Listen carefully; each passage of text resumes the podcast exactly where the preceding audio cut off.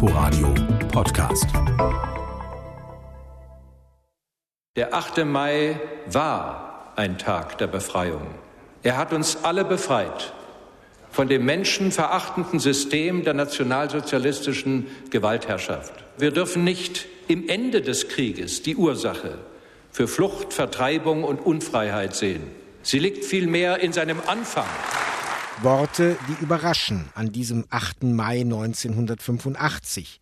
Zum 40. Jahrestag des Kriegsendes spricht Bundespräsident Richard von Weizsäcker aus, was zu diesem Zeitpunkt längst wissenschaftliche Mehrheitsposition geworden ist, aber immer noch in der westdeutschen Gesellschaft strittig. Die Wirkung ist enorm.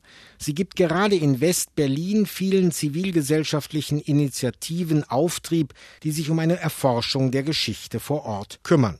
In Ostberlin bleibt es erstmal bei pompösen Feierlichkeiten zum Tag der Befreiung. Mein Name ist Harald Asel. Willkommen zu Berlin Schicksalsjahre einer Stadt. Eine Chronik in 30 Folgen vom Mauerbau bis zur Wiedervereinigung. Nicht alle Jahre sind vollgepackt mit großen historischen Ereignissen, vor allem wenn wir sie aus der Warte der unmittelbar Erlebenden betrachten. 1985 scheint dazu zu gehören. Also kann unsere Jahreschronik auch mit einem Besuch bei Ostberlins berühmtester Currywurstbude beginnen, bei Konopke unter der Hochbahn am Prenzlauer Berg. Ihr habt euch Currywurst gekauft, warum? Weil es schmeckt. ja. Ja, und was ja. schmeckt da Besonderes dran? Na, Ketchup. Der ist so herrlich rot. Sie essen hier einfach mal Bockwurst mit Senf. Warum? Ja, ich bin Berliner und da ist mal eine Bockwurst mit Senf. Na, ist der Berliner nicht inzwischen eine ganze Menge mehr Currywurst als äh, Bockwurst ja, mit Senf? Ja, ob das nun immer Berliner sind, das weiß man auch nicht so genau. Aus Washington kommend war das schon eine Art ja, Kulturschock, nicht? Peter Merseburger ist schon 1982 als Fernsehkorrespondent der ARD nach Ostberlin gekommen.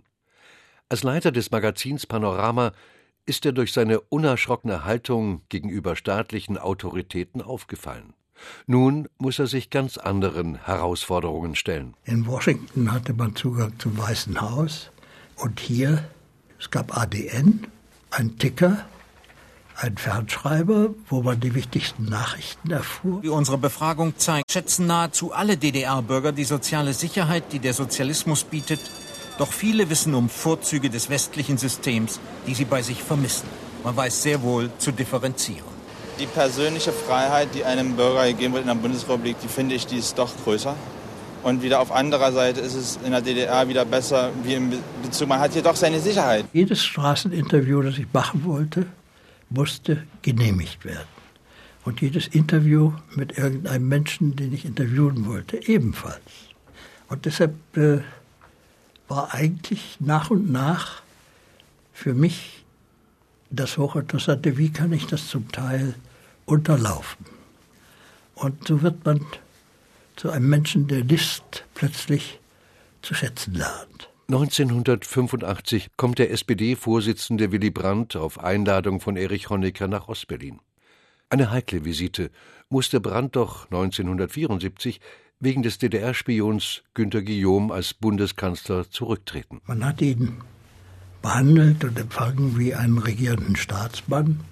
Honecker hat ihn, was ungewöhnlich war, im Foyer des Staatsratsgebäudes empfangen. Und er hat sich natürlich sehr, sehr bemüht. Sie haben lange miteinander gesprochen. Wir betrachten Ihren Besuch in der Deutschen Demokratischen Republik als bedeutsam, nützlich und zeitgemäß. Die SPD setzt sich nicht an die Stelle der Bundesregierung, sondern unterstützt diese, wo es um den Ausbau der praktischen Zusammenarbeit geht.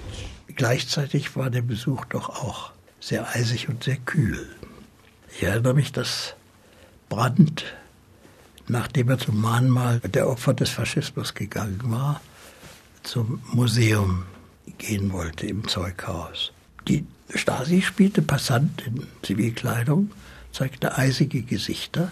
Und damit wollte man vermeiden, was in Erfurt beim ersten Besuch Brandts in der DDR geschehen ist, nämlich den Jubel der Bevölkerung. Diese allgemeine gedrückte Stimmung, ne, das war ja so eine Stimmung, da sind ja ganz viele weggegangen. Das war ja der, der Spruch war ja, der letzte macht das Licht aus, wollte ich nicht ausmachen. Da gab es so viele Situationen und da kam eins zum anderen dann, ähm, dass man gedacht hat, okay, gibt noch andere Wege als den zwischen Garderobe und Bühne.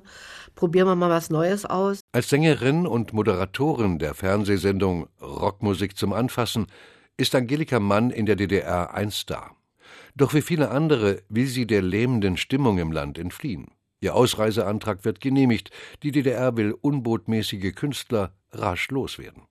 Der Wechsel über die Grenze wird zu einem Wechselbad der Gefühle. Dann wurden wir da kontrolliert. Dann sagte einer von diesen Beamten zu mir: Ach, Lütte, jetzt gehst du auch, das ist ja schade. Das hat mich bewegt. Und dann ging es da durch und mein erster Blick war, auf der anderen Seite stand meine Mutter und mein Bruder. Dann sind wir sofort ins KDW gefahren. Mein Mann war noch in seinem Leben vorher niemals im Westen. Der kannte das nur aus dem Fernsehen. Und der ging kreideweiß durchs KDW, durch die Fressabteilung und sagte immer, oh, im Osten gibt's gar nichts. Die Schlossstraße, es war natürlich unser Paradies. Aber das höchste der Gefühle war natürlich der Kudamm. Aber das war dann so einmal im Monat. Auch der Durchschnitts-Westberliner geht nicht allzu oft im KDW shoppen. Schon gar nicht, wenn man im Berliner Süden wohnt wie Idil Üner. Die heutige Schauspielerin ist 1985 14 Jahre alt und entdeckt allmählich die sehr unterschiedlichen Ecken Berlins. Das war eine besondere Stadt. Das war ähm, eher so offen, liberal, anarchistisch, künstlerisch, politisch, sehr bunt, aber auch ähm, teilweise auch so ja, sehr rough so. Man stellt sich auf die Straße hin und schnurrt. Hier kommen wie so an, hier an der Gedächtniskirche kommen genug Touristen vorbei, fragst, hast du ein paar Groschen, geben sie dir. Wir haben keinen Bock auf den Staat und wir wollen auch keine Knete von den Staat haben.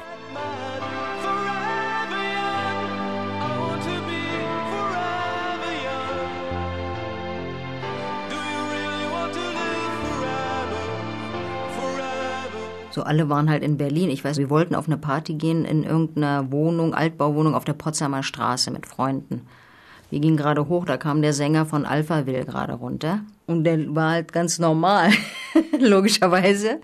Und er ging so an uns runter, weil der da anscheinend auch wohnte in diesem Haus. Und es war echt cool. Diese Stadt hat von dir nicht gefordert, dass du dich an sie anpasst. Diese Stadt hat dich einfach so sein lassen, wie du bist. Und du hast quasi Berlin was zugebracht. Aus Freiburg im Breisgau ist Wieland Speck Anfang der 70er nach West-Berlin gekommen.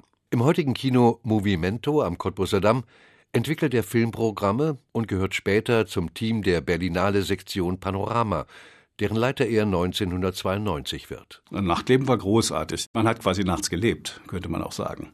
Also viel Tageslicht hat mich in der Zeit nicht gesehen. Äh, liegt aber auch daran, ich habe ja Kino gemacht, ich habe auch in Kneipen selbst gearbeitet und äh, in diesen Kneipen ist eben eine Welt äh, geprobt worden, hergestellt worden, äh, wie man sich äh, die Welt vorstellt und wie man die Dinge raushält, äh, die einen behindern. 1985 dreht Speck unter abenteuerlichen Bedingungen den Film Westler.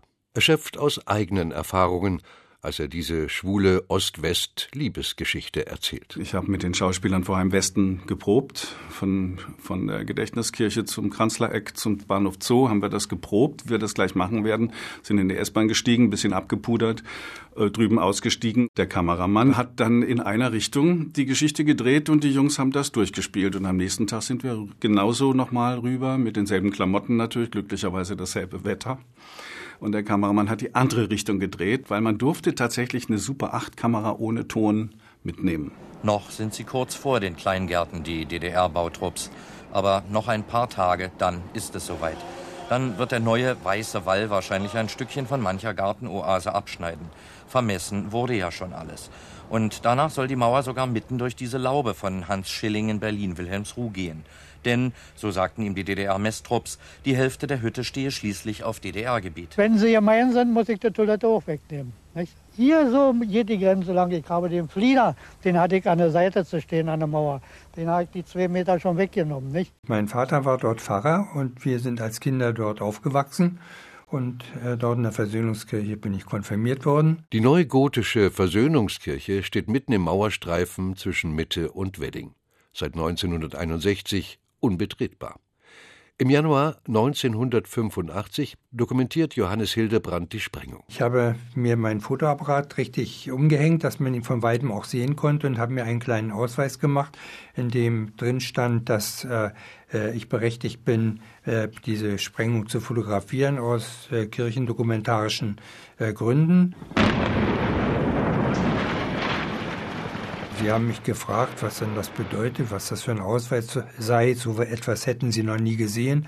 Und äh, da habe ich gesagt, können Sie auch noch nicht gesehen haben, denn äh, die Sprengung ist ja einmalig und das ist ein einmaliger Akt und deswegen ist der Ausweis auch nur für diesen Tag vorgesehen. Am Rande Berlins im Neubaubereich Hohenschönhausen, wo Wohnungen für mehr als 25.000 DDR-Bürger in Fertigbauweise hochgezogen werden, erhielt die Evangelische Kirche Berlin-Brandenburg vom Staat ein Grundstück für einen neuen Gemeindestützpunkt. Für die Kirche in Ostberlin ist die Zustimmung des Staates für kirchliche Bauten in den neuen Wohngebieten ein Durchbruch. So wertet sie es als Erfolg, dass sie für die Versöhnungskirche außer dem Grundstück in Hohenschönhausen auch die Zusage des Staates für andere Gemeindestützpunkte in Neubaugebieten erhielt. Dadurch, dass ich äh, ja vom Grenzgebiet so ein bisschen Ahnung hatte, war es auch ein guter Gesprächsansatz, wenn die äh, mit mir gesprochen haben. Sie hatten Angst vor den Flüchtlingen, weil sie dann äh, schießen mussten. Nicht schießen war äh, nicht erlaubt, daneben schießen war auch nicht erlaubt. Also so dass sie dann äh, selbst auch äh, mit Bestrafungen rechnen mussten. Zu einer Originalübertragung des Pokalendspiels des Deutschen Fußballbundes zwischen Cup-Verteidiger Bayern München und Bayern 05 Uerdingen schalten wir nun um ins Berliner Olympiastadion. Strahlender Sonnenschein, es wird ein heißer Tanz in jedem Falle, egal ob das Spiel nun Niveau haben wird oder nicht, denn die Temperaturen sind hier in Berlin heute entsprechend. Und Sie wissen ja, meine Damen und Herren, die Vorzeichen sind klar. Der haushohe Favorit, der FC Bayern München. Und der haushohe Favorit scheitert 1 zu 2 an Bayer Uerdingen. Seit dieser Sensation werden übrigens alle Pokalfinals im Berliner Olympiastadion ausgetragen. Ein kleiner Trost für die Nichtnominierung als Standort der Fußball-EM 88. Um osteuropäische Fußballverbände zur Zustimmung für Deutschland als Ausrichter zu gewinnen, verzichtet der DFB auf eine heikle Statusdiskussion über Westberlin. Ich begrüße jetzt am Telefon den Präsidenten des Deutschen Fußballbundes, Hermann Neuberger, im sonnigen Portugal. Sie können sich vorstellen, Herr Neuberger, dass die Atmosphäre in Berlin gegenüber dem DFB eher eisig ist angesichts der Ausklammerung unserer Stadt für die Europameisterschaft 1988. Letztendlich dann eine Europameisterschaft scheitern zu lassen, weil Berlin nicht ein Spiel austragen darf. Ich weiß es nicht, ob das eine richtige und vertretbare Lösung darstellen würde. Wochenende war Union, Fußball, weggehen, Freunde treffen, quatschen. Fußball hat auch schon damals nicht nur männliche Fans. Christina Rost und Margit Luther gehören zu den treuen Anhängerinnen des ersten FC Union Berlin. Du bist einfach zur Union nicht hingegangen, um ein tolles Spiel oder einen besonderen Spieler zu sehen, sondern einfach die Atmosphäre zu genießen. Die jungen, ehrgeizigen Burschen, Durchschnittsalter 23 Jahre, brennen darauf, ihre Chance in der höchsten Spielklasse beim Schopf zu packen. Die Fans müssen in den 80ern bei den Spielen im Stadion an der alten Försterei einiges wegstecken. Auf- und Abstiege in die höchste Liga folgen aufeinander. Gerade sind sie wieder aufgestiegen und müssen gleich im ersten Spiel gegen den BFC Dynamo antreten, den Club von Stasi-Chef Mielke. Nach einer Stunde erhitzte diese Szene die Gemüter. Hovest vorbei an Rode, Flanke, Stresser mit dem Kopf, aber vorher war die Fahne des Linienrichters oben. Aus der Zeitlupe geht nicht eindeutig hervor, ob der Ball noch im Spielfeld war oder nicht. Dadurch, dass er ja auch im Fußball der Polizei war, hatten ja die Schiedsrichter auch, das ist ja auch bewiesen worden, immer für diesen Club gepfiffen. Und äh, das war nie ein sportlich faires Spiel. Wir wussten ja ganz genau, dass wir verlieren werden. Wir wussten ja. es ganz genau. Und das hat so eine Wut gemacht, so einen Hass. Ja. Stasi-Club haben wir immer gerufen. Mhm. Ja, hm. Stasi raus, ja, Stasi-Club. Mhm. Sorgen von Fußballfans sind eben auch gesellschaftliche Sorgen. Das wird im Folgejahr wieder beim Absturz der Westberliner Hertha in die Amateur-Oberliga deutlich. Allmählich zeigen sich Konturen des neuen Hoffnungsträgers der Weltpolitik, der gerade das Amt des sowjetischen Generalsekretärs übernommen hat, Michail Sergejewitsch Gorbatschow. Nicht nur deshalb wird 1986 ein turbulentes Jahr. Berlin Schicksalsjahre einer Stadt. Chronik der Teilung in 30 Folgen. Von Harald Asel und Jens Lehmann. Sprecher Uwe Müller.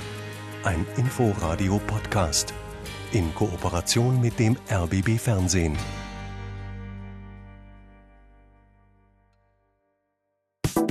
Inforadio Podcast.